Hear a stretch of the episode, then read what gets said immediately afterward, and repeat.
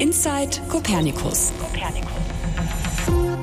Europas Blick auf die Erde. Herzlich willkommen zu einer neuen Folge von Inside Copernicus. Mein Name ist Serafin und ich bin wissenschaftliche Mitarbeiterin in der Deutschen Raumfahrtagentur im DLR. Unser heutiges Thema ist Millimeter unterwegs oder wie hilft uns Copernicus im Verkehr?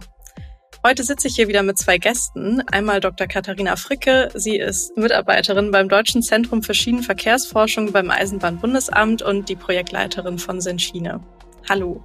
Hallo. Und als zweites begrüße ich Theresa Werner. Sie ist Mitarbeiterin bei der Bundesanstalt für Straßenwesen und leitet da das Copernicus Netzwerkbüro Verkehr. Herzlich willkommen. Hallo, danke. Wir haben ja heute das Thema Verkehr und in den letzten Wochen gab es ja rund um den Bereich Verkehr auch einige Diskussionen im Kontext des neuen Bundeshaushalts 2023. Konkret habe ich da vor einigen Wochen in der Zeitung gelesen, dass es einen sogenannten Brandbrief an den Kanzler gab von der Verkehrsbranche in Form ähm, des Deutschen Verkehrsforums, die ja quasi Alarm geschlagen haben, weil sie große Sorge um die Qualität der Verkehrsinfrastruktur in Deutschland haben da ganz insbesondere auch um den Zustand der Brücken in Deutschland, um die es wohl nicht so gut steht. Ich habe daraufhin mal gegoogelt und da kommt immer wieder diese Zahl, dass fünf Prozent der Brücken in Deutschland in einem mangelhaften oder sogar ungenügenden Zustand sind. Zum Einstieg würde ich gerne von, von dir, Theresa, wissen, wie ist denn so der aktuelle Status quo der Verkehrsinfrastruktur? Also ich habe jetzt schon so ein paar Rahmenbedingungen oder ein paar Zahlen genannt zum Thema. Aber wo liegen denn aus der Sicht der Bundesanstalt für Straßenwesen so die größten aktuellen Probleme oder Herausforderungen in naher Zukunft? Bevor ich auf die Probleme eingehe, würde ich erstmal die Bedeutung nochmal hervorheben der Verkehrsinfrastruktur. Wir können es uns alle vorstellen, eine zuverlässige und sichere Verkehrsinfrastruktur ist total wichtig für die deutsche Wirtschaft, die Güter über Schienen und Straße transportiert und aber natürlich auch für die Gesellschaft. Und neben der Sicherheit und der Verfügbarkeit von Infrastruktur sind Nachhaltigkeit und Klimaresilienz ganz wichtig. Das heißt, unsere Verkehrswege müssen anpassungsfähig an die Auswirkungen des Klimawandels sein. Und einige dieser Auswirkungen führen zu, das haben wir auch in den vergangenen Monaten erlebt, zu einer Mehrzahl an Extremwetterereignissen. Und daran soll auch unsere Verkehrsinfrastruktur anpassbar sein und sich möglichst schnell von solchen Störereignissen erholen. Das sind also steigende Anforderungen an unsere Verkehrsinfrastruktur. Und dazu kommt eine erhöhte Nachfrage nach Verkehr. Wir transportieren mehr Güter und mehr Menschen sind mobiler, fahren weiter und öfter mit eigenen Pkw. Um das an einer Zahl festzumachen, sei an der Stelle gesagt, dass über die letzten ungefähr 30 Jahre das Verkehrsaufkommen im Personenverkehr um 34 Prozent gestiegen ist. Und Serafin, du hast eben schon den Zustand von Brücken erwähnt und äh, Schäden an Infrastruktur, zum Beispiel durch Bodenbewegung. Und es besteht dringender Handlungsbedarf bezüglich des Erhalts von Straßen, von Schienenverkehrsinfrastruktur, zum Beispiel an Bauwerken wie Brücken und Tunneln. Und vor dem Hintergrund der Anzahl, der Vielzahl an existierenden Infrastrukturbauwerken und der zunehmenden Überalterung dieser steigt auch der Bedarf an effizienten Methoden, an innovativen Methoden zur Zustandserfassung und zur Zustandsüberwachung. Ja, wir haben jetzt gerade schon von Theresa gehört, dass es einige Herausforderungen gibt, die wir uns in Zukunft stellen müssen.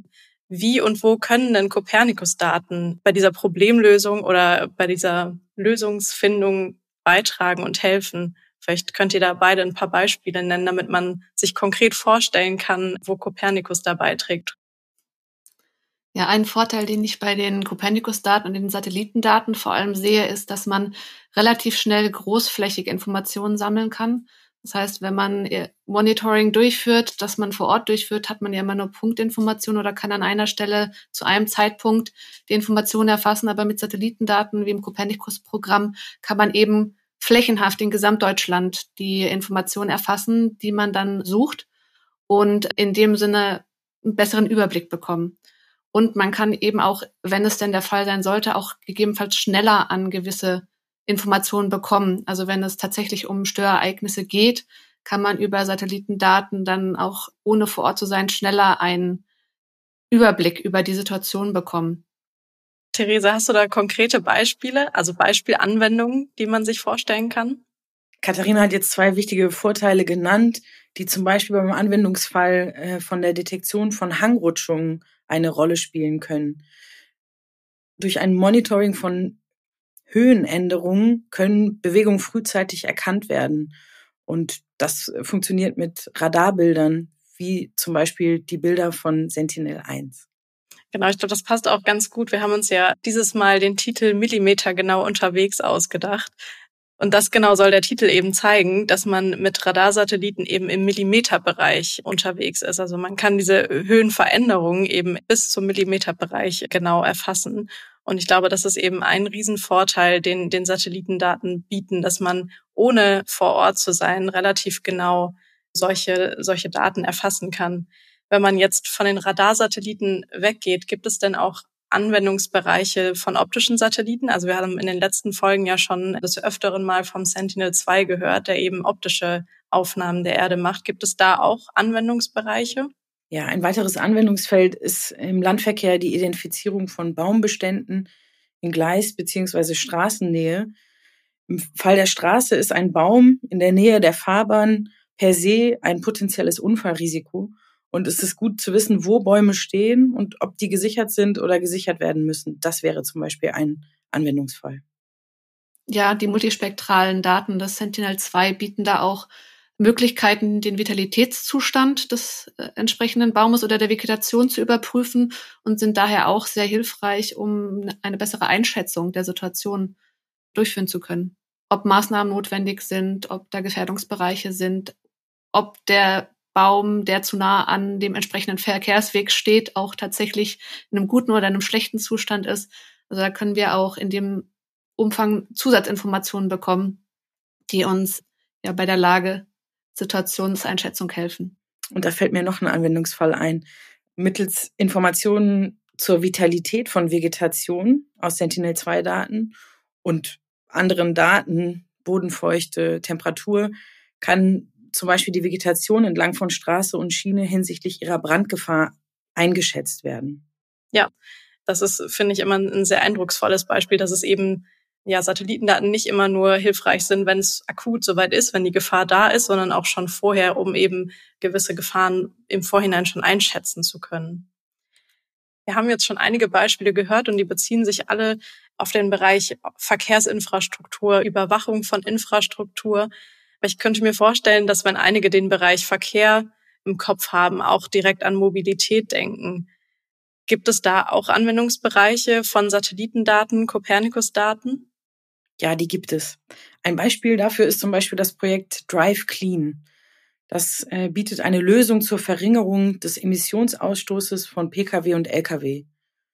Und Luftqualitätskarten aus Copernicus-Daten und aus anderen Quellen zeigen da genaue Straßenabschnitte, auf denen ein Fahrzeug in den emissionsreduzierten Modus wechseln sollte. Das heißt, dass sobald ein Fahrzeug einen Hotspot der Luftverschmutzung passiert, reduziert es seine Abgase deutlich. Drive Clean ermöglicht dem Steuergerät des Verbrennungsmotors also die Emissionen und die Konzentration der kritischsten Schadstoffarten zu senken. Das Projekt ist eines der beiden Finalisten beim diesjährigen Copernicus Masters Wettbewerb. Das andere Projekt unter den Finalisten ist eOnSite. Es nutzt Satellitendaten zum Infrastrukturmonitoring. Und die Gewinner werden während der Space Awards in Rom am 1. Dezember gekürt. Das jetzt gerade das Stichwort Copernicus Masters eingebracht. Kannst du kurz sagen, was das ist? Es ist quasi ein Ideenwettbewerb, also ein internationaler Wettbewerb, bei dem innovative Lösungen, Entwicklungen und Ideen für Wirtschaft und Gesellschaft, aber immer auf der Grundlage von Erdbeobachtungsdaten ausgezeichnet werden. Das BMDV hat in diesem Rahmen einen Spezialpreis ausgerufen, die BMDV Digital Transport and Mobility Challenge um Mobilität zukunftssicher, intelligent und nachhaltig zu gestalten. Und da werden jedes Jahr Ideen gesucht für digitale Transportanwendungen, die Copernicus-Daten verwenden. Mitmachen können alle, die über 18 sind und eine gute Idee haben. Es gibt keine weiteren besonderen Voraussetzungen. Ja, das klingt nach einem äh, sehr spannenden Wettbewerb und das ist vielleicht auch direkt schon die Aufforderung an alle, die uns zuhören, falls ihr jetzt schon während des Gesprächs innovative Ideen habt, wie man Satellitendaten im Bereich Verkehr oder Mobilität einbringen kann, dann merkt euch auf jeden Fall den Copernicus Masters. Da wird auch nächstes Jahr wieder eine Challenge stattfinden zum Bereich Verkehr. Genau, wenn wir nochmal so ein bisschen von diesem Innovationswettbewerb, von den innovativen Ideen, die jetzt gerade in der Entwicklung sind, einen Schritt zurückgehen und so ein bisschen mehr darauf schauen, was gerade schon möglich ist. Also wir hatten ja schon Anwendungsbereiche verschiedener Art erwähnt, die bereits heute schon möglich sind oder die ähm, heute schon gemacht werden. Aber ich würde gerne noch mal wissen, auch von dir, Katharina, in welchen Bereichen werden denn Erdbeobachtungsdaten ganz konkret schon beim Deutschen Zentrum für Schienenverkehrsforschung genutzt? Ja, wie vorhin schon erwähnt, benutzen wir die Satellitendaten aus dem Copernicus-Programm als Eingangsinformation für Sensitivitätsanalysen der äh, Infrastruktur und Umgebung vor allem in Bezug auf Naturgefahren. Es geht um Hangrutschung, um Böschungsbrände, um Sturmwurf. In all diesen Bereichen ähm, werden Satellitendaten als Eingangsparameter verwendet, um eben auch das Risiko des ähm, Verkehrsweges Schiene für dieses Störereignis besser einschätzen zu können. Und es wird eben verwendet, um daraus dann Gefährdungs- und Risikokarten zu erstellen. Die sind bezogen auf Extremwetter auch und auf den Klimawandel relativ wichtig, damit dann die Schiene oder der Verkehrsweg sich darauf vorbereiten kann oder dass man dann weiß, wo sind denn die kritischsten Stellen für eben diese Ereignisse und man sich entsprechend besser darauf vorbereiten kann. Die Satellitendaten werden auch verwendet für die Vegetationserfassung, großflächig bei der Ableitung des Baumbestandes entlang des Schienennetzes.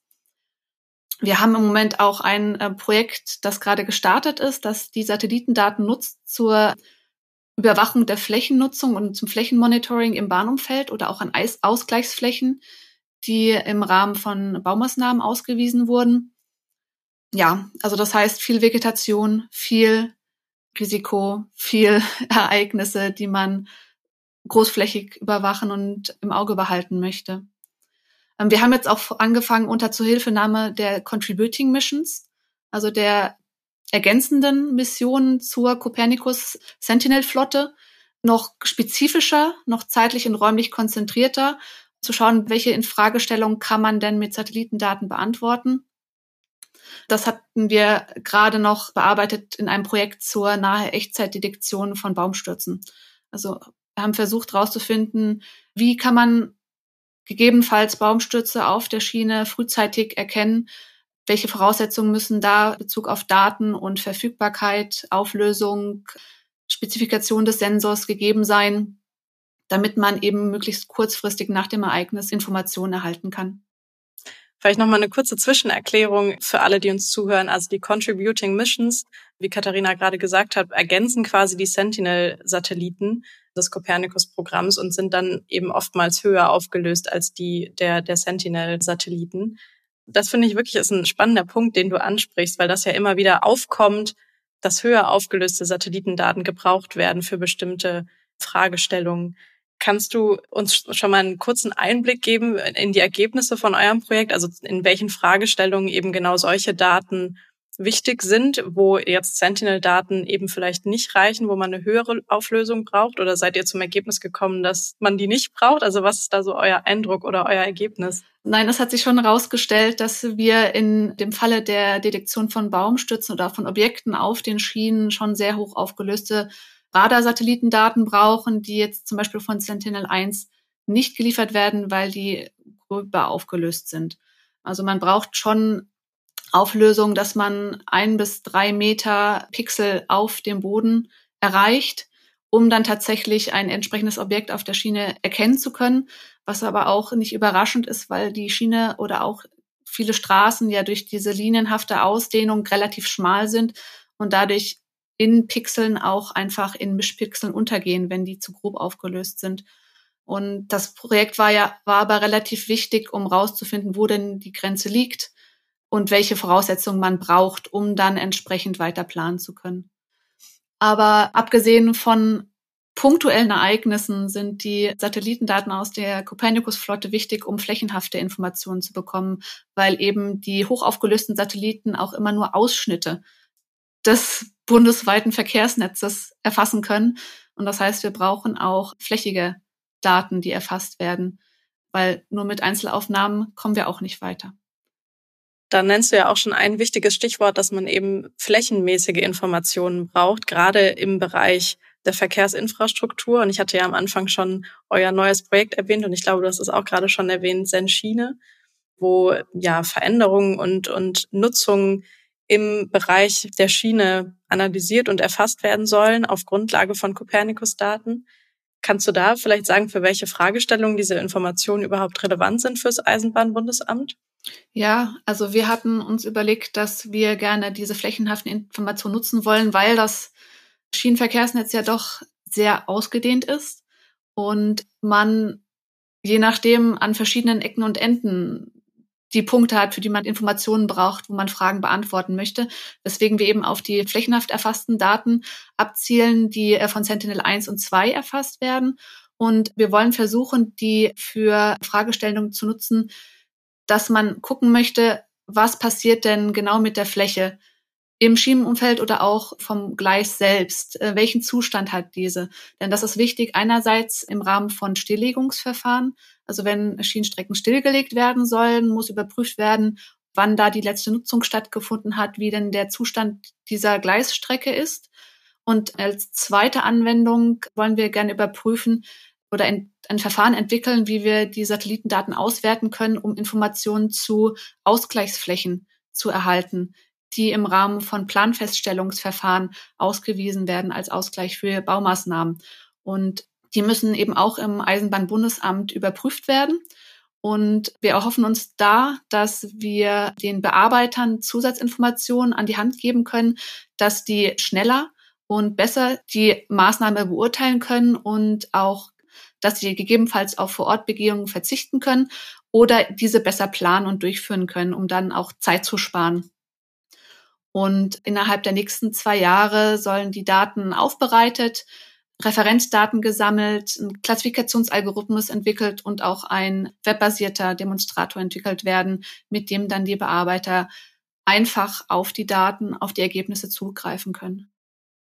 Ja, ich glaube, das ist immer ein wichtiger Punkt, nicht nur im, im Bereich Verkehr, sondern bis jetzt kam das tatsächlich immer wieder bei allen möglichen Bereichen auf, dass es eben leicht zugänglich und einfach zu verstehende Informationen geben muss, um die Nutzung von Satellitendaten eben in solche Bereiche zu bringen, wie beispielsweise in den Bereich Verkehr. Was glaubt ihr denn, was noch passieren muss, um Copernicus-Daten und Dienste noch zugänglicher zu machen, beziehungsweise weitere Methoden auch im Bereich Verkehr zu entwickeln? Also was muss passieren, damit diese Daten und Dienste im Bereich Verkehr noch mehr genutzt werden? Ich denke, dass tatsächlich noch etwas Überzeugungsarbeit zu leisten ist und Informationsarbeit, sage ich mal, bis Satellitendaten im Bereich Verkehr flächendeckend genutzt und angenommen werden. Und unser Beitrag vom Copernicus Netzwerk Büro Verkehr sieht so aus, dass wir Veranstaltungen organisieren, jetzt ab Dezember in einem kurzen, knackigen Online-Format, wo wir die Möglichkeit bieten, dass Projekte vorgestellt werden und sich Personen vernetzen und kennenlernen. Außerdem haben wir ein Newsletter mit aktuellen Informationen und Projekten, den wir einmal im Quartal herausbringen und wir führen eine Potenzialanalyse für den Landverkehr durch. Das machen wir, um die AkteurInnen im Landverkehr zu informieren, zu unterstützen und zu vernetzen. Und es wäre auch toll, also wenn das jetzt eine Wunschliste sein darf an der Stelle, wenn wir in Deutschland Projekte mit Leuchtturmcharakter hätten, die das Potenzial von Copernicus-Daten für den Straßen- und Schienenverkehr ganz deutlich aufzeigen. Und die könnten dann Vorreiter oder Anknüpfungspunkte bieten für viele weitere Projekte und schließlich auch für operative Anwendungen. Ja, ich stimme dir ganz zu. Wir brauchen praktische Beispiele, die die Daten aufbereiten und zeigen, was damit möglich ist, weil oftmals nicht unbedingt schon bekannt ist, was man damit machen kann. Es ist nicht ganz klar, wie belastbar die Informationen für die, für die Verkehrswege sind, weil die ja doch immer so ein bisschen so ein sehr schmales Band sind im Vergleich zu den anderen Anwendungen, die es schon in der Vielzahl gibt. Das heißt, da braucht man Positivbeispiele. Und wir müssen auch schauen, dass die Daten einfach verständlich sind, die wir produzieren und für den Nutzer schnell beziehbar sind. Also die müssen, die Nutzer und Nutzerinnen müssen einfach schnell auf die Daten zugreifen können und sehr schnell erfassen können, was können sie mit den Daten machen und was sind die Vor- und was sind die Nachteile der Daten oder was sind die Potenziale und auch die Einschränkungen der Daten, um auch Enttäuschung zu vermeiden. Ja, ich glaube, das sind zwei sehr, sehr wichtige Punkte und ich bin sehr froh, dass es zum einen das Copernicus Netzwerkbüro Verkehr gibt, was jetzt dieses Netzwerk aufbaut, um eben auch Informationen zu streuen, mehr Beispiele an die Leute zu bringen, die da tatsächlich in den Bereichen arbeiten und eben vielleicht noch nicht vom Potenzial der Satellitendaten wissen. Und zum anderen auch solche Projekte wie Senschiene, die eben solche Beispiele bringen, um zu zeigen, was alles schon möglich ist oder was, was man mit Satellitendaten machen kann. Theresa, du hattest gerade schon das Stichwort der Wunschliste. Und wir haben jetzt gerade schon so ein bisschen den, den Blick in die Zukunft gewagt, was noch passieren muss, damit Satellitendaten noch mehr genutzt werden in dem Bereich wenn ich jetzt nochmal dieses, diesen Begriff der Wunschliste aufgreife, ich finde die Frage immer ganz schön, weil man je nachdem, wen man fragt, auch immer sehr unterschiedliche Antworten bekommt. Deswegen möchte ich euch diese Frage auch sehr gerne zum Abschluss unserer Folge stellen. Angenommen, ihr könntet euch einen Satelliten wünschen. Was würde dieser Satellit können und für was würdet ihr ihn gerne nutzen? eine schöne Wunschliste wird wahrscheinlich auch relativ lang, denn ich glaube, wir bräuchten fast eine Satellitenflotte, um die gewünschte räumliche und zeitliche Abdeckung zu erhalten, die wir idealerweise gerne hätten. Da sind wir bestimmt nicht alleine. Das wünschen sich bestimmt auch viele andere Anwender, aber ich denke, dass für den Verkehrsbereich die vorhandenen Instrumente schon gut geeignet sind. Also die Sensorik, die verfügbar ist, ist für die Fragestellung im Verkehrsbereich geeignet. Wir müssen eben dran arbeiten, die Auswertemethodiken auf die Verkehrsanwendung anzupassen dass die eben auch für Verkehrsanwendungen belastbare Informationen produzieren kann. Ja, interessant. Da hatten wir den gleichen Gedanken, Katharina. Ich würde mir nämlich einen Satelliten wünschen, der entweder, ja, oder sogar und, sei an der Stelle gesagt, eine besonders hohe räumliche oder zeitliche Auflösung hat, da viele Fragestellungen in unserem Bereich eine dieser beiden Auflösungen sehr gut nutzen könnten. Zum Beispiel die Erkennung von Rissen unter einem Millimeter mittels einer sehr viel höheren räumlichen Auflösung. Ich denke aber auch, dass auch jetzt schon großes Potenzial da ist und viel funktioniert und auch jegliche andere Entwicklungen von Satellitenmissionen für uns hilfreich und gewinnbringend sein können. Genau. Bin ich gespannt, was da kommt. Ja, ich auch. Damit sind wir am Ende unserer Folge angekommen. Ich hoffe, ihr habt einen guten Überblick bekommen, wo man schon Daten, Satellitendaten im Bereich Verkehr anwenden kann, wo das schon stattfindet. Und falls ihr Mitglied im Copernicus Netzwerk Verkehr werden wollt, dann googelt Copernicus Netzwerkbüro Verkehr beziehungsweise geht auf die d-copernicus.de Seite. Da findet ihr alle Infos zum Netzwerkbüro und meldet euch gerne zum Newsletter an. Dann werdet ihr auch in Zukunft alle Infos bekommen, die es so gibt im Bereich Kopernikus und Verkehr. Ja, und ich bedanke mich ganz herzlich bei euch, Katharina und Theresa, für das Gespräch und wünsche euch viel Glück bei euren Vorhaben und Projekten. Herzlichen Dank. Vielen Dank.